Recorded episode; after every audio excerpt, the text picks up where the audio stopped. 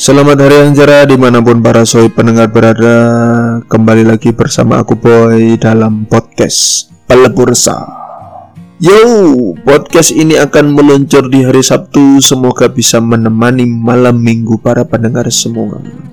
Semoga malam minggu kali ini tidak menjadi malam yang sendu Atau malam galau yang penuh rindu Tenang aja kali ini aku tidak sedang akan ngobrolin masalah hari kasih sayang, hari asmara, hari cinta, hari Valentine dan sebagainya. Kali ini aku lebih tertarik untuk ngomongin masalah wacana pemulangan warga negara Indonesia ex ISIS ke Indonesia sekitar 600 orang. Itu jumlah perkiraannya kalau nggak salah 500 eh berapa ya? 560 apa 80 sekian gitu. Oke jadi akhirnya wacana ini menjadi perdebatan yang panas hangat di berbagai media. Ada yang setuju ada yang tidak setuju dengan berbagai dalil dan dasarnya alasan masing-masing. Tapi yang membuatku agak senyum-senyum simpul ini ya ketika Pak Jokowi menyatakan mengungkapkan pendapatnya sebagai pribadi bukan sebagai presiden. Beliau mengatakan, "Ya, kalau bertanya kepada saya, ini belum ratas ya. Kalau bertanya kepada saya, saya akan bilang tidak, tapi masih dirataskan." Bahkan Pak Jokowi juga mengatakan banyak yang harus dihitung, perlu dihitung-hitung lagi. Pak, maaf ya Pak, saya sebagai orang awam nih Pak ya, mendengarnya kok agak aneh ya. Maaf, maaf ya Pak Presiden Pak Jokowi. Banyak hal di dunia ini yang tidak bisa dihitung-hitung secara matematis Pak. Bahkan ada ungkapan yang aku sukai dan mungkin banyak para pendengar yang tahu. Dalamnya laut bisa diukur Dalamnya hati siapa tahu.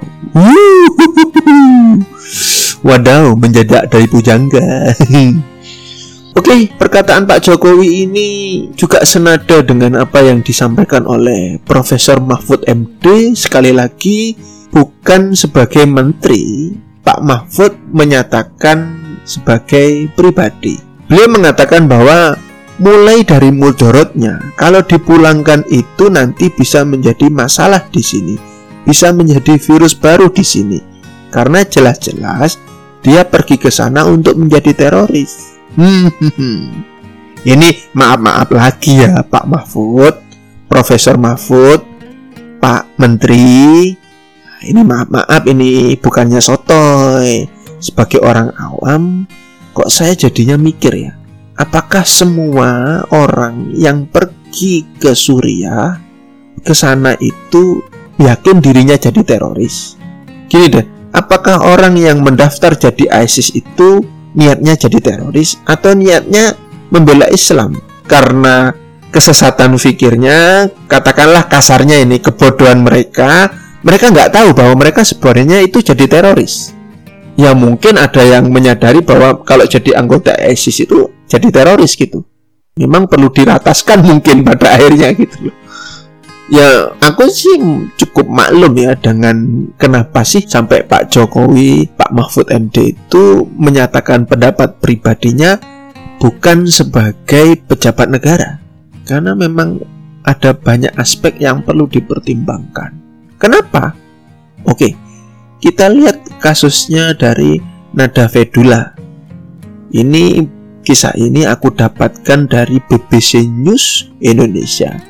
Dikisahkan saat itu Nada Fedula masih kecil. Sang gadis ini dibawa oleh ayahnya sekeluarga untuk pindah ke Suriah demi bergabung dengan ISIS. Di sana dia melihat banyak kengerian, pengalaman yang sangat tidak enak, sangat pahit. Bahkan saat ini ayahnya mungkin masih di penjara. Bahkan di wawancara terpisah, ayahnya pun menyatakan penyesalan yang mendalam dan kisah Nada Fedula ini adalah satu dari sekian banyak anak-anak korban ISIS. Bentar-bentar, aku mau klarifikasi sejenak. Kenapa aku menyebutnya ISIS dengan logat Inggris ya, dengan spelling bahasa Inggris? Karena kalau aku bilang ISIS, itu kan aku ag agak ngerti dengan bahasa Jawa ya ISIS itu artinya dingin apa sejuk gitu loh aku agak agak agak apa bias makna dengan menyebut ISIS lebih baik aku menggunakan sebutan ISIS. Ya tapi tidak terlalu Arab juga. ISIS nggak gitu juga sih. Cukup ISIS lah dengan Inggris. Jadi tolong para pendengar maklumi daku ini yang agak terbatas. Jadi biar tidak bias makna. Ini untukku pribadi. Jadi kalau aku bilang ISIS itu maksudnya ISIS ya Islamic State in Iraq dan Syria. Oke. Kita lanjut dari kisah Nada Vedula dan kisah-kisah yang lainnya yang masih banyak lagi sebenarnya. Aku melihat ada dua pandangan. Pertama apakah mereka mantan anggota aktif ISIS ini bisa move on dari mantannya. Ya memang kalaupun rencana pemulangan WNI ini disetujui tentu akan dilakukan deradikalisasi oleh pemerintah Indonesia. Tapi apakah mereka bisa move on? Kenapa begitu? Karena kenyataannya masih banyak kadal-kadal garing, kadal-kadal gurun, kadal-kadal sumbu pendek yang bisa memicu ingatan mantan ini, memicu semangat terorisme ini, memicu hidupnya paham terorisme ini. Kenapa aku mengatakan banyak? Ya ini mungkin asumsi atau analisa yang tidak mendasar atau prediksi atau apa pun itu. Tapi coba kita ingat, coba kita lihat, masih ada mungkin videonya. Ketika pemakaman pelaku bom Bali itu yang mengiringi jenazahnya banyak banget ini kan berarti tindakannya sebagai pelaku bom bunuh diri kan diakui kenapa pelaku kejahatan begitu dihormati? Ya mungkin ada yang bilang dia Islam dia jihad. Eh apakah itu jihad? Apakah itu Islam? Kalaupun mungkin lah oke okay, secara KTP secara pengakuan dia Islam. Tapi bukankah dia telah menista agama? Kemudian ada move on yang lainnya yaitu trauma yang dialami oleh Nada Vedula misalnya di mana gadis ini menyatakan bahwa ketika sedang belanja Nada Vedula sering melihat kejahatan penyiksaan yang dilakukan oleh para anggota ISIS di jalanan.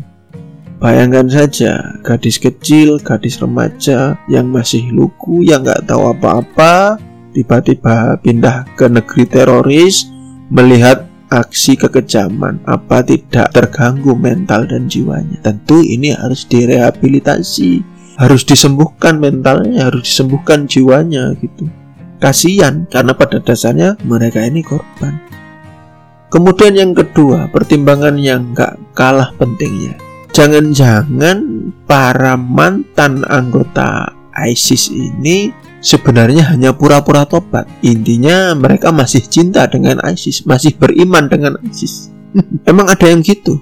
Nah, pelaku bom-bom bunuh diri kemarin itu kan kebanyakan juga sebenarnya anggota-anggota teroris Misal pelaku bom bunuh diri yang bernama Rili Zeke dan Ulfa yang mereka ini sempat masuk program deradikalisasi kemudian pindah ke Malaysia, pindah lagi ke Filipina dan menjadi martir bom bunuh diri di Sulu Mindanao. Dia sudah menjalani program deradikalisasi tapi tetap saja menjadi bom bunuh diri, bom berjalan. Apakah ini nggak bisa move on atau masih cinta dengan teroris? Gitu loh. Nah dari dua hal pandangan ini sorry ya ini apa pandanganku pribadi ada aspek yang secara pribadi aku melihatnya agak menggelikan pernah tahu nggak fenomena preman atau residivis yang merasa bangga kalau dirinya itu keluar masuk penjara sering ditangkap polisi, bangga dengan kejahatannya. Bahkan banyak kan preman yang katakanlah sudah tobat, lalu dengan angkuhnya dia mengatakan, Sudahlah, aku ini sudah pernah melakukan kejahatan, jangan tiru diriku. Ini kalimat congkak sebenarnya gitu, kesombongan yang terselubung. Jadi begini banyak para teroris itu yang menyatakan perbuatan teroris itu sebagai jihadis. Sorry ya, menurutku itu bukan jihadis juga loh. Nggak tahu kalau menurut kalian ini, apakah jihadis seperti itu? Itu kan perbuatan pengecut yang menakut-nakuti orang. Teror itu kan menakuti. Jihadis itu bukan itu gitu. Bukankah itu penistaan agama, penistaan ajaran kitab suci? Aneh gitu loh. Mereka menyebutnya mantan jihadis. Berarti sekarang nggak jihad. Kalau mau sombong-sombongan aku juga bisa. Aku pun sekarang ini jihadis, tapi bukan teroris. Aku berjuang untuk melawan kebodohan. Aku berjuang untuk melawan sesat pikir. Kok bisa dengan bangga mengatakan dirinya jihadis? Mantan teroris yang sudah tobat. Seharusnya Anda malu menjadi mantan teroris, bukan Anda bangga bahwa Anda sudah pernah melalui kesesatan. Harusnya Anda malu dan bertobat kok bangga dengan pernah melakukan dosa itu loh. Aneh. Kayak ngajari untuk jadi teroris gitu loh modelnya.